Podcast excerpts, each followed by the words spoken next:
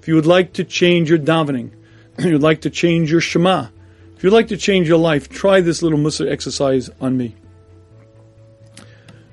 Stand in front of a mirror when no one else is around, and then say the words, Hashem, you love me. Hashem, I recognize that you love me. Look at the image. The image is me.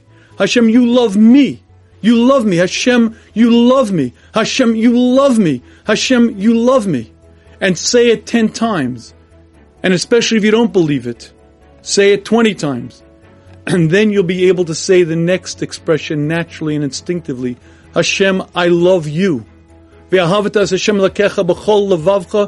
obligated to love Hashem with all of our heart. How can I, I, how can I love Hashem with all of my heart? But I'm commanded in it. Twice a day in Shema we say it.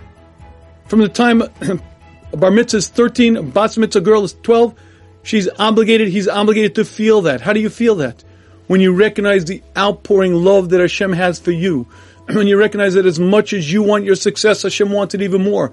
When you recognize that Hashem wants your betterment, Hashem wants everything good for you.